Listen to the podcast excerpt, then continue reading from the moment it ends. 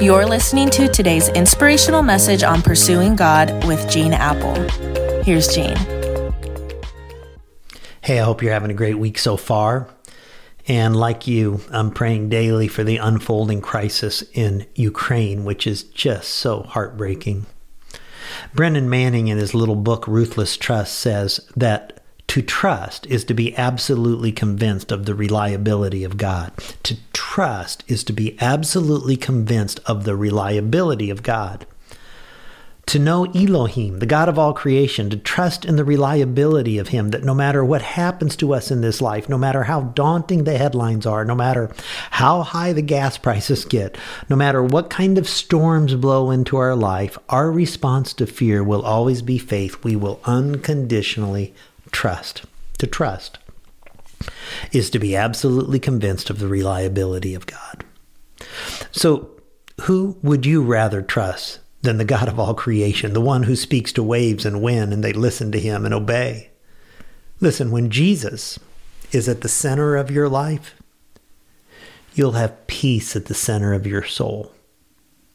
In Exodus chapter 3, Moses is now 80 years old. He's just spent the past 40 years hiding out with sheep out on the backside of Mount Sinai, the mountain of God. And the Bible says in Exodus 3 that there the angel of the Lord appeared to him in flames of fire from within a bush, the burning bush. Moses saw that though the bush was on fire, it did not burn up. So Moses thought, I will go over and see this strange sight, why the bush does not burn up. Understand that Moses didn't know he was at the mountain of God. And in fact, that kind of makes me wonder how many times we've we've come like that close to the mountain of God in our life, someplace that God wants to meet us, but we didn't realize we were there. Thankfully, Moses is a guy, and guys love burning stuff. So he's like, cool, fire.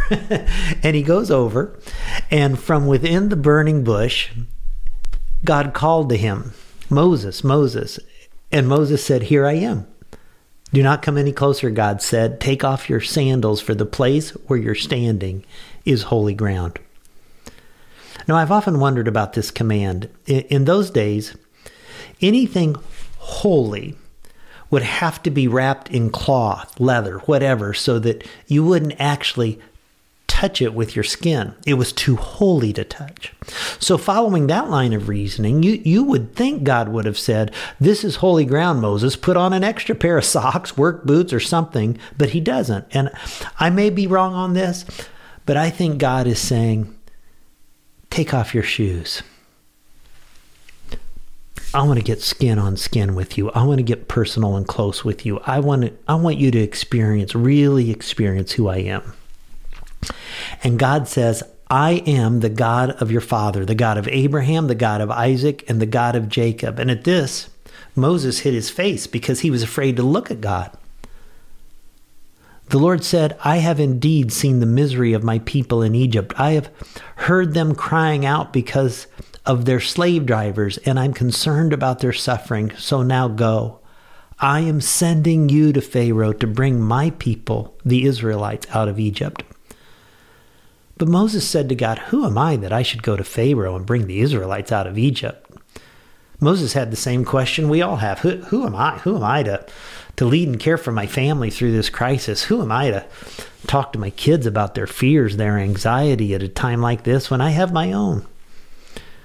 Listen to what God says to Moses and, and let this sink deep, deep into your soul today. God says, I will be with you. With you. I'll say it again when Jesus is at the center of your life, you'll have peace at the center of your soul. You're not alone. God, thank you for this reminder that you are always with us. Today, many of us are facing challenge in relationships, in health, with family, in business, in finances, kids, grandkids. Thank you that you're with us. You're there. You never leave us. You're the great I am.